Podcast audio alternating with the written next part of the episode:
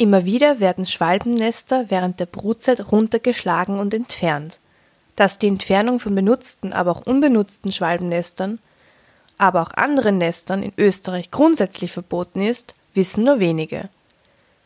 In dieser Podcast-Episode spricht Katharina Lupal von BirdLife Österreich über Rauch- und Mehlschwalben und gibt Tipps zur Bestimmung, erklärt, wie man Schwalben unterstützen kann und welche rechtlichen Rahmenbedingungen es rund um Schwalben und ihre Nester gibt. Im Anschluss an diese fünf Tipps spricht BirdLife-Mitarbeiterin Christina Nagel über das Projekt Vogelsterben im Burgenland, wo wir auch einen großen Fokus auf die Schwalben setzen.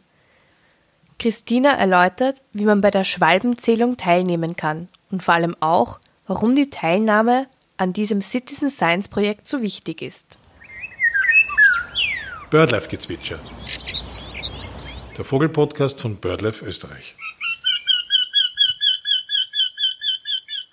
Ja, ich freue mich, dass wir heute gemeinsam im Zuge dieses Podcasts in die spannende Welt der Schwalben eintauchen können. Also das ist mir ein ganz persönliches ähm, Herzensthema, ähm, weil es einfach so spannende Tiere sind und, und ja, man gerade da wirklich viel Bewusstseinsbildung auch ähm, zu tun hat, was die Förderung und den Schutz ähm, von diesen Tieren anbelangt. Ähm, als erstes oder sehr oft gibt es Fragen, wie erkenne ich denn eigentlich die Schwalben überhaupt? Und da würde ich mal als ersten Tipp ähm, so ein paar Kennzeichen nennen, wie man äh, die zwei geläufigsten Schwalbenarten, nämlich die Mehl- und die Rauchschwalbe, am besten voneinander unterscheiden kann. Ähm, die Rauchschwalbe, die kennt man vielleicht, wenn man die Kindheit zum Beispiel am Land verbracht hat. Das ist nämlich diese ganz klassische Stallschwalbe. Ähm, also man erkennt die an so einer metallblau glänzenden Oberseite. Sie hat eine weiße Unterseite und ein schwarzes Brustband. Und was man ganz gut auch erkennt, ist diese rostrote Kehle und Stirn. Und gerade auch im Flug geht es darum, wie erkennt man da die Tiere am besten und vor allem bei den Altvögeln erkennt man da diesen tief gegabelten Schwanz und diese wirklich sehr, sehr langen Schwanzspieße. Die sind aber, deswegen sage ich Altvögel, weil bei den Jungvögeln sind die noch nicht ganz so ausgeprägt. Die Rauchschwalbe, die baut ihr Nest, wie gesagt, in Gebäude und das ist wie ein klassisches Vogelnest, nämlich napfförmig, also nach oben hin geöffnet. Dann gibt's noch die Mehlschwalbe. Die Mehlschwalbe ist so diese treue Koloniebrüterin, die man gerade in Stadtrandgebieten immer wieder beobachten kann. Die ähm, hat eine dunkle Oberseite und woran man sie besonders gut von der Rauchschwalbe unterscheiden kann, ist dieses weiße Bürzel. Ähm, genau, und gerade dieses Bürzel erkennt man eben auch besonders gut im Flug und eben auch, dass der Schwanz nicht so stark gegabelt ist wie bei der Rauchschwalbe, sondern wie gesagt nur eher leicht. Und die Mehlschwalbe kann man auch von der Rauchschwalbe ganz gut anhand des Nests ähm, unterscheiden, nämlich baut die Mehlschwalbe das Nest außen an Gebäude, also zum Beispiel unter, unter Dachvorsprüngen an Hausfassaden. Und die Nester sind in Form von so einer Viertelkugel, also die sind bis auf ein kleines Einflugsloch nach oben hin komplett geschlossen. Also das sind eigentlich so die Hauptmerkmale, wie man die Mehl- und die Rauchschwalbe voneinander unterscheiden kann. Schwalben haben sich ja leider in den letzten Jahren vom Glücksvogel zum Pechvogel entwickelt. Also die sind ja als Kulturfolger bekannt. Also sie haben ähm, ja ihr Leben seit Jahrhunderten an jenes von uns Menschen angepasst denn sie nutzen ja auch menschliche Bauwerke wie etwa Viehställe oder Hausfassaden eben als Brutplatz. Früher, das finde ich irgendwie immer ganz schön, wenn man auch geschichtlich sich das ein bisschen anschaut, ähm, wurde früher zum Beispiel die erste Schwalbe, die eingetroffen ist, mit einem Trompetenstoß empfangen, einfach weil das so ein wunderbar positives Beispiel war für jetzt äh, wird's warm, jetzt kommt der Frühling und deswegen war einfach immer eine, eine Schwalbe, die man sieht oder die man vielleicht sogar an seinem eigenen Haus oder im Viehstall hat, ähm, ein absoluter Glücksbringer. Heutzutage hat sich das leider total gewandelt. Also gerade äh, in Städten, wo die Mehlschwalbe an Hausfassaden ihre Brutplätze errichtet und natürlich äh, es da zu einer Verschmutzung der Hausfassade kommen kann, wird das Ganze oft als unhygienisch angesehen oder einfach fürs Auge nicht ansprechend genug. Und das geht halt wirklich auf Kosten der Schwalben. Und das ist einfach ein wirklich sehr, sehr trauriger Trend, den wir da in den letzten Jahren beobachten, ähm, weil die Mehlschwalbe einfach massiv zurückgeht. Das hat zwar einerseits natürlich damit zu tun, dass Schwalben sich ausschließlich von Insekten ernähren und eben durch den vermehrten Einsatz von Pestiziden und einfach diesem kontinuierlichen Zurückdrängen der Natur aus ja, Stadt und Land äh, einfach die Fülle an, an Fluginsekten zurückgegangen ist und natürlich, man sagt immer, nach dem, Vogel, nach dem Insektensterben kommt auch das Vogelsterben und gerade bei den Schwalben sieht man das äh, ja leider sehr, sehr stark. Aber wie gesagt, neben diesem Nahrungsmangel ist eben auch der Brutplatzmangel ein sehr, sehr großer Punkt. Und wie gesagt, sie nutzen seit Jahrhunderten unsere, unsere Bauwerke als Brutplatz und auf einmal werden sie einfach nicht mehr akzeptiert vielerorts. Und das wird einfach diesen Tieren wirklich massiv zum Verhängnis. Und deswegen wäre unser zweiter Tipp, ähm, wie kann man das vielleicht so ein bisschen umkehren, dieser ähm, Nicht-Akzeptieren von Schwalben, und da gibt es eine ganz eine einfache Variante, nämlich gibt es sogenannte Kotbretter, die unterhalb des Schwalbennests angebracht werden. Die fangen dann praktisch diese Hinterlassenschaften von den Schwalben auf und verhindern somit, dass äh, irgendeine Fassade ähm, weiter verschmutzt wird. Wie gesagt, bei diesen Kotbrettern ähm, sollte man darauf achten, dass sie einen gewissen Mindestabstand zum Nest haben, nämlich zwischen 50 und 90 Zentimetern, damit einfach die Schwalben einen freien Zuflug zum Nest haben. Weil sonst könnte natürlich auch ein Räuber diese, dieses Kotbrett als sag ich mal, Aufstiegsrampe nutzen, dass sie dann das Nest ausrauben und das wollen die Schwalben ja auf gar keinen Fall. Wie gesagt, neben diesem Mindestabstand äh, sollte man auch darauf achten, dass ähm, das Kotbrett eine Tiefe von circa 30 Zentimeter aufweist. Also das ist so diese optimale Tiefe, dass diese Verschmutzungen direkt unterhalb des Nests und beim An- und beim Abflug ähm, entsprechend aufgefangen werden.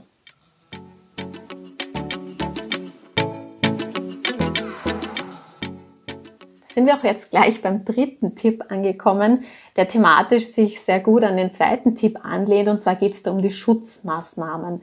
Also was kann ich konkret in meinem eigenen Umfeld tun, dass sich einfach die Schwalben wohlfühlen und hier den Lebensraum und Brutplatz nutzen können. Also das A und O ist, dass man einen schwalbengerechten Lebensraum schafft, soweit man das natürlich eben kann. Da ist das Wichtigste, dass man Insekten fördert, wo man auch kann. Das bedeutet, Vermeiden von Spritzmitteln. Das heißt, dass man eine Vielfalt in der Landschaft oder im eigenen Garten fördert.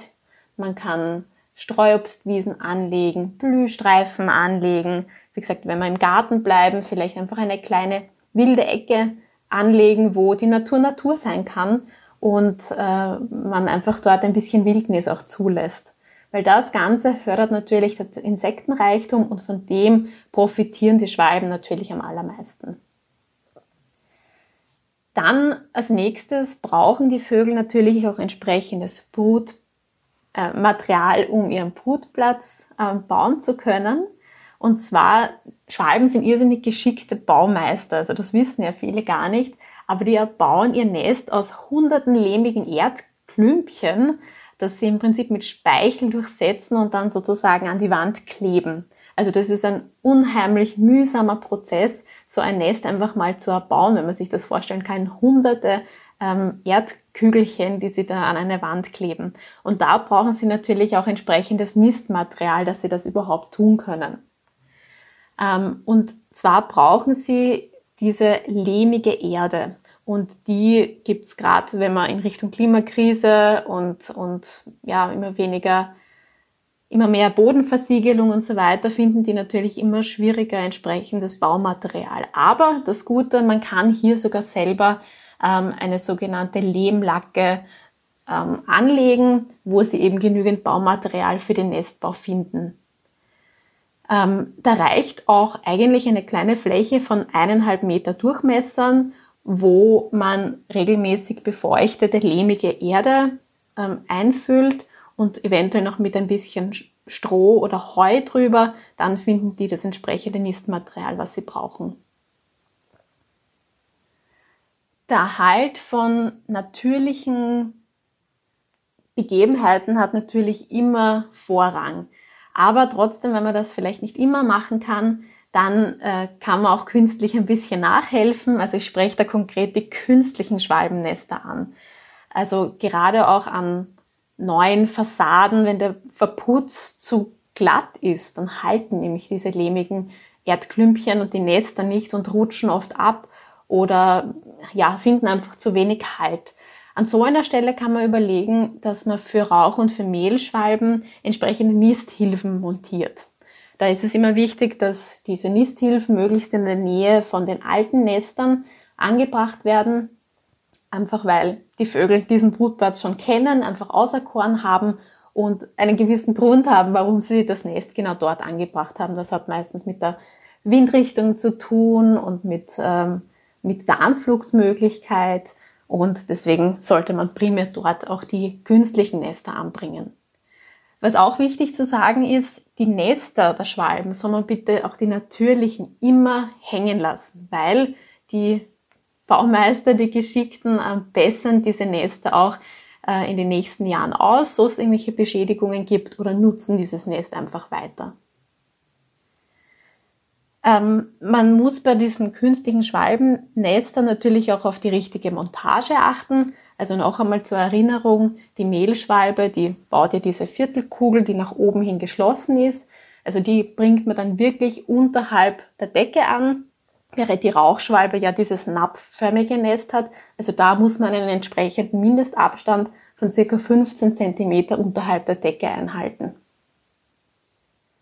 Zur Unterstützung von vom Nestbau, gerade bei der Rauchschwalbe in Viehstellen, ähm, kann man auch Nistbrettchen anbringen. Das sind im Prinzip Bretter, die als Unterlage für den Nestbau genau dort helfen sollen, wo die Nester einfach zu wenig natürlichen Halt finden. Äh, und das Nest auch in weiterer Folge äh, vor einem Absturz bewahren. Ähm, auch da die Montage am besten 15 bis 20 Zentimeter unterhalb der Decke und so ein Nistbrettchen hat optimale Maße von 15 mal 15 cm.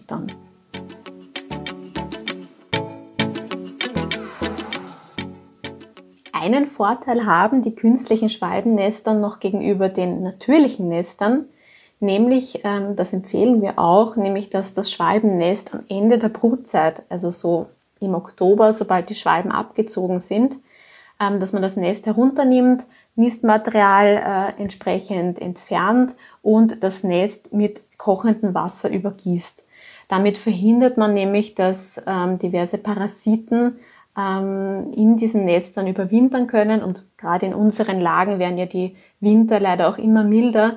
Das heißt, es kann sein, dass sie dort den Winter sogar komplett überdauern.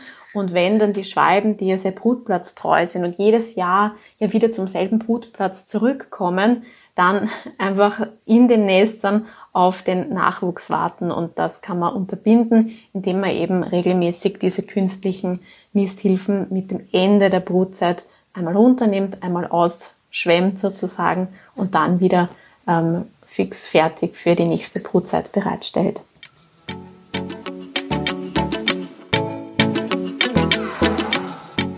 Für unseren vierten Tipp bleiben wir gleich beim Thema der Brutplätze. Und zwar werden wir sehr oft gefragt, wie sind denn Schwalben oder speziell die Schwalbennester überhaupt geschützt?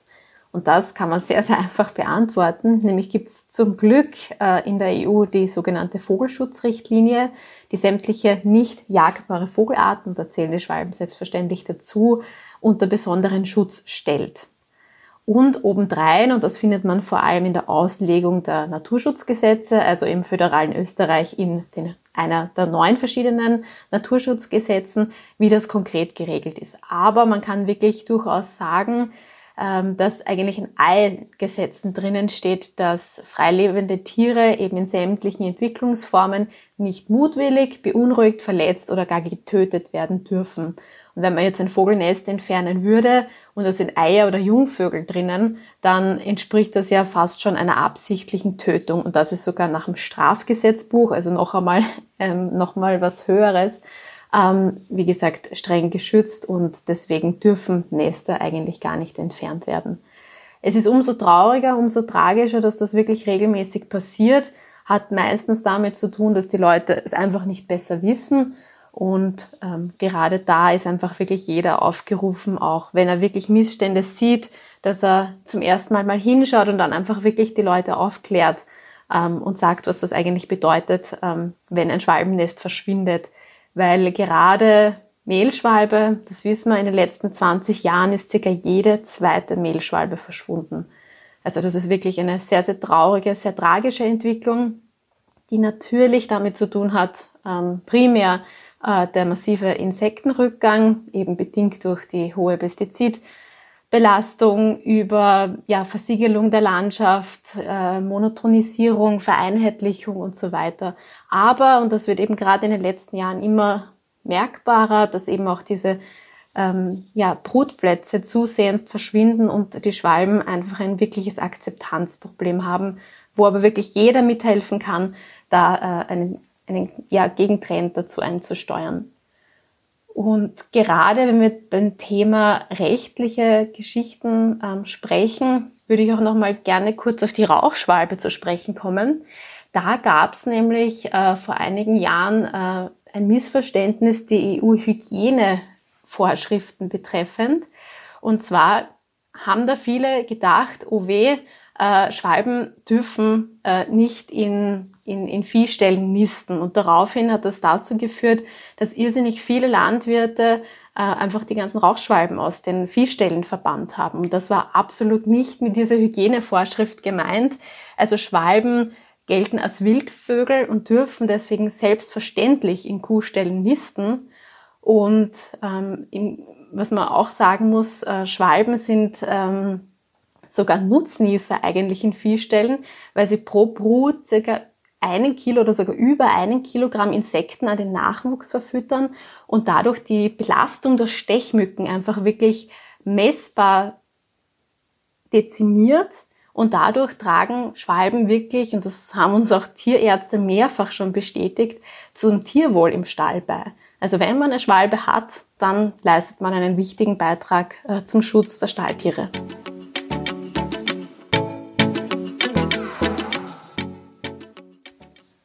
Und zu guter Letzt unser Tipp Nummer 5. Da geht es darum, was mache ich jetzt konkret, wenn ich feststelle, dass jetzt mein Nachbar oder wer auch immer ein Schwalbennest entfernt. Und wie schon vorhin erwähnt, Schwalbennester stehen unter einem besonderen Schutz. Die dürfen zur Brutzeit nicht entfernt werden. Und als allererstes würden wir dazu raten, dass man mit dem Nachbarn den direkten Dialog sucht. Einfach nüchtern darüber erklärt, was, ähm, dass die Schwalben, wie gesagt, gefährdet sind, dass auch ihre Nester unter Schutz stehen und dass man die auf keinen Fall entfernen soll. Wie gesagt, da vielleicht noch einmal ähm, raten, beispielsweise Kotbretter anzubringen, falls die Verschmutzung der Fassade vielleicht ein Argument ist, warum das Nest entfernt werden soll. Äh, und dann würden wir auch dazu raten, dass man vor allem die positiven Effekte von Schwalben in den Mittelpunkt stellt. Also vor allem generell Vögel in seinem Umfeld zu haben, ist immer ein Indikator für eine intakte, lebenswerte Umwelt. Und das ist einfach ein, auch ein schönes Frühlingsgefühl eigentlich, wenn man, wenn man die Schwalben hört, wie sie, ihre, wie sie zwitschern oder wie sie ihre Jungen versorgen. Also das ist ja mit sehr vielen Emotionen auch verbunden und da kann man die meisten Menschen sehr oft gut packen.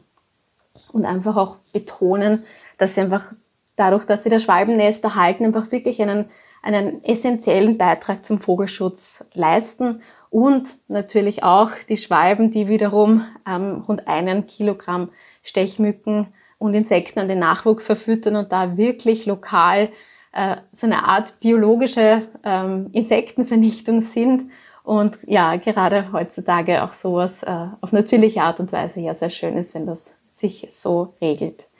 Sollte der Nachbar oder wie man da auch immer beobachtet, nicht darauf einsteigen, dann würden wir wirklich empfehlen, Fotos und vielleicht sogar Videos von diesem Tathergang anzufertigen und natürlich auch entsprechend ähm, entweder BirdLife zu kontaktieren und darauf aufmerksam zu machen. Ähm, wir haben zwar keine gesetzliche Handhabe, wir sind ja nicht die Exekutive, wir sind eine, eine, ein Forschungsverein, aber durchaus kann ein Anruf zum Beispiel von uns oft schon bewirken oder ein Brief, den wir hinschreiben, bewirken, dass das Ganze unterlassen wird. Wenn man mit der gesetzlichen Keule kommen mag, dann würden wir empfehlen, mit der entsprechenden Bezirksverwaltungsbehörde in Kontakt zu treten. Da gibt's immer eine Person, die für Naturschutz oder Tierschutz oder meist ist das auch in einer Abteilung oder in einer Person zusammengefasst, dass man mit der äh, Person in Kontakt tritt, das ganze äh, Hergehen einfach schildert. Und wenn, das ist dieser Passus, ähm, Gefahr im Verzug ist, dann muss die Bezirksverwaltungsbehörde einen Amtstierarzt senden, der einfach dann vor Ort sich das Ganze anschaut. In weiterer Folge, ich meine, das ist die Keule, die wir am wenigsten einsetzen wollen, wäre, dass man eine, eine Anzeige macht, auch das bei der Bezirksverwaltungsbehörde. Und in weiterer Folge würde dann ein ähm, Verstoß einerseits gegen das jeweilige Naturschutzgesetz des Landes und man empfiehlt auch immer, dass man nach einem zweiten Gesetz auch anzeigt.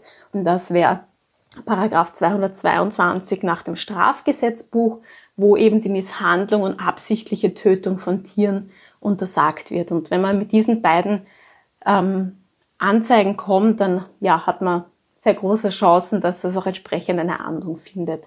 Was natürlich schade ist und deswegen sagen wir eher, wir suchen lieber den konstruktiven Dialog mit den Menschen und setzen darauf, sie aufzuklären über die Schutzbedürftigkeit der Schwalben und auch über die Vorteile, die Schwalben haben, einfach weil man so den Brutplatz langfristig erhalten kann, während eine gesetzliche Strafe oder was auch immer das Gegenteil bewirkt. Also der wird dann zwar vielleicht die Geldsumme zahlen, aber wird dann vielleicht ähm, irgendwelche Abwehrmöglichkeiten gegen Schwalben anbringen und dann ist der Brutplatz für immer, für immer verloren und das wollen wir ja wirklich ganz und gar nicht.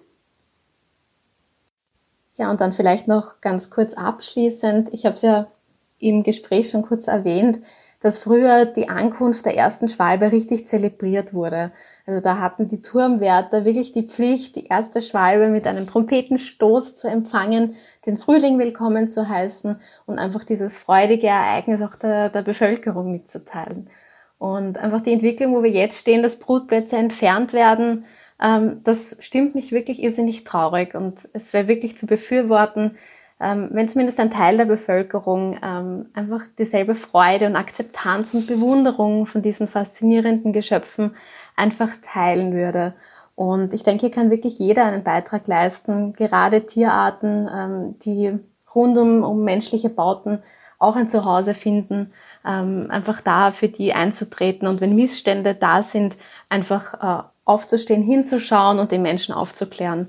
Und ich glaube, dass wir so alle einen Beitrag zum Vogelschutz leisten können. Dankeschön.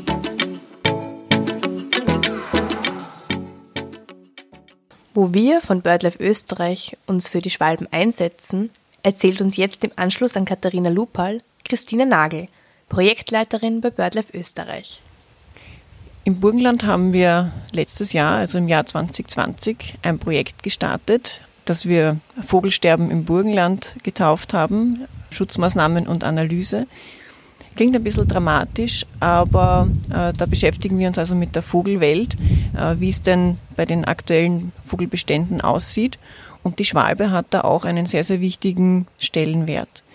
Das Projekt ist ein LE-Projekt, das heißt, es wird vom Land Burgenland gefördert, aber auch von der EU. Und äh, wir haben ein sehr breit gefächertes Programm.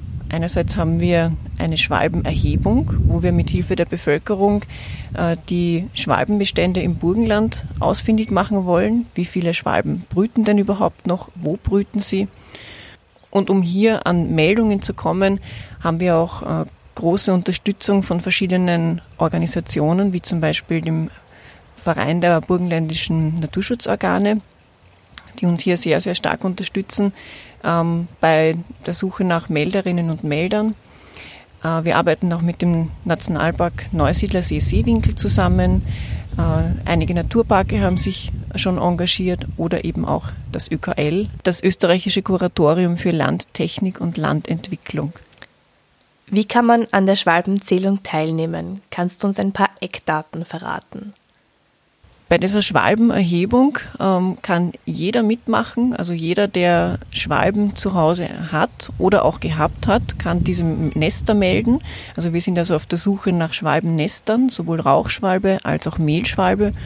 Ähm, und jede Meldung zählt. Also ein besetztes Nest ist genauso wichtig für uns zu erfahren, wie auch ein vielleicht unbesetztes Nest. Sind vielleicht irgendwo Schwalben heuer nicht zurückgekehrt oder äh, gibt es noch alte Nester, die jetzt schon mehrere Jahre nicht mehr besetzt sind?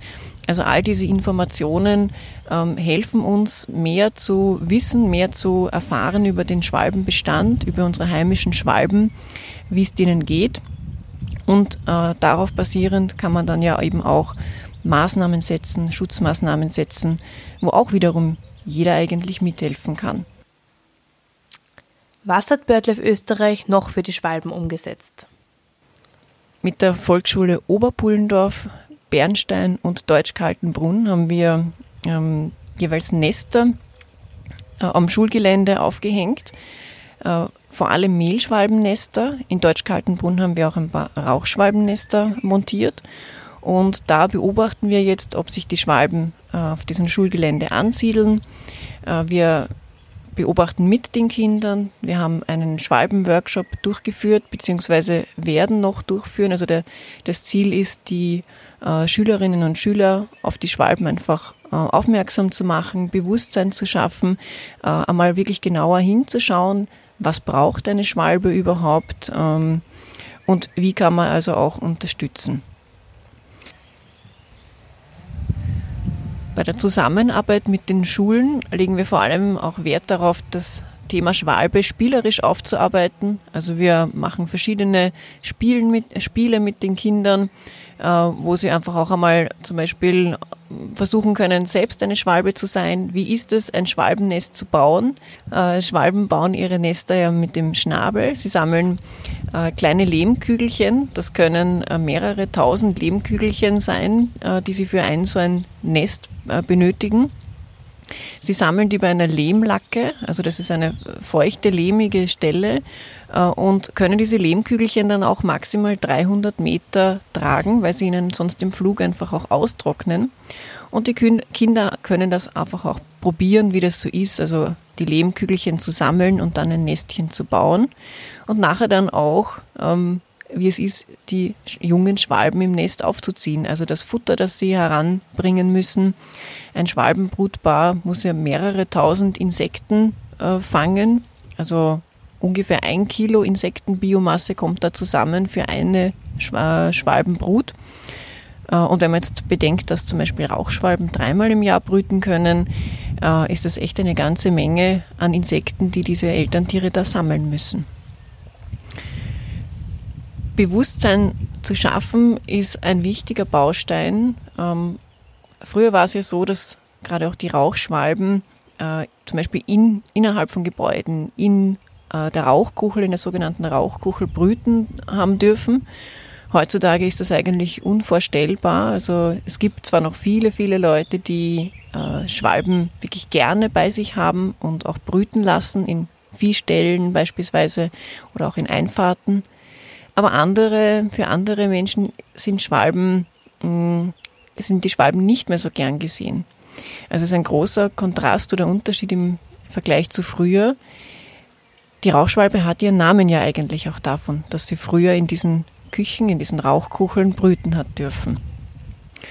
Und um da wieder ein bisschen ähm, Verständnis, für Verständnis zu sorgen, ähm, setzen wir auch ganz gerne einfach bei den jüngeren Generationen an, bei den Schulen ähm, weil Schwalben sind Nützlinge, Schwalben helfen uns eigentlich und um da einfach auch ja, so Bewusstsein zu schaffen, machen wir diese Schulworkshops, aber eben auch unsere breit gefächerte Schwalbenzählung. Also ein Ziel ist natürlich, dass, dass wir die Leute erreichen und auch einmal erfahren, wo sind die Schwalben, aber auch ähm, einmal aufmerksam zu machen, so hey, Schwalben sind ja eigentlich wirklich besondere Tiere und auch nützlich.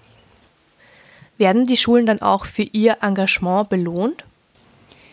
Die Schulen bekommen dann auch Auszeichnungen, also alle drei Schulen äh, werden zum Schluss, wenn sie die Workshops absolviert haben, mit, einem, mit einer kleinen Auszeichnung, mit einem Schild, Schwalbenfreundliche Schule, ausgezeichnet. Die Volksschule Bernstein hat das Schild beispielsweise schon erhalten. Und abseits von den Nestaktionen wurden schon andere Maßnahmen umgesetzt?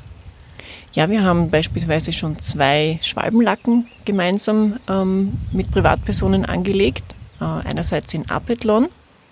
Das war gemeinsam mit äh, der österreichischen Naturschutzjugend. Da ist jetzt eine Schwalbenlacke letzten Herbst entstanden und auch in Neusiedl bei Güssing, also im Südburgenland, auch dort gibt es jetzt eine Schwalbenlacke.